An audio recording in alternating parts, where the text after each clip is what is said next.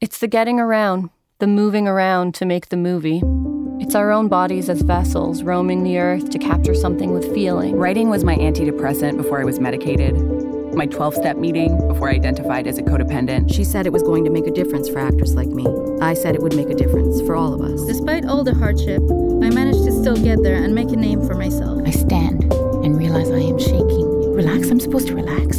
In my work, all I have is my gut. I wanted to bring back the creativity of the girl who would spend summer days reading. There is something biologically hardwired inside us that compels us to communicate in this way. Directing is this weird thing where you're walking this tightrope between pushing for what you want and also needing to be open to what is right in front of you. Acting is so subjective that it's futile to question your call to the art form. Just answer it instead. Welcome to Women on Screen Out Loud, giving a platform to women in the film industry who challenge, motivate, and inspire on all sides of the camera. We are your hosts, Lara Jean Korostecki and Jennifer Pogue.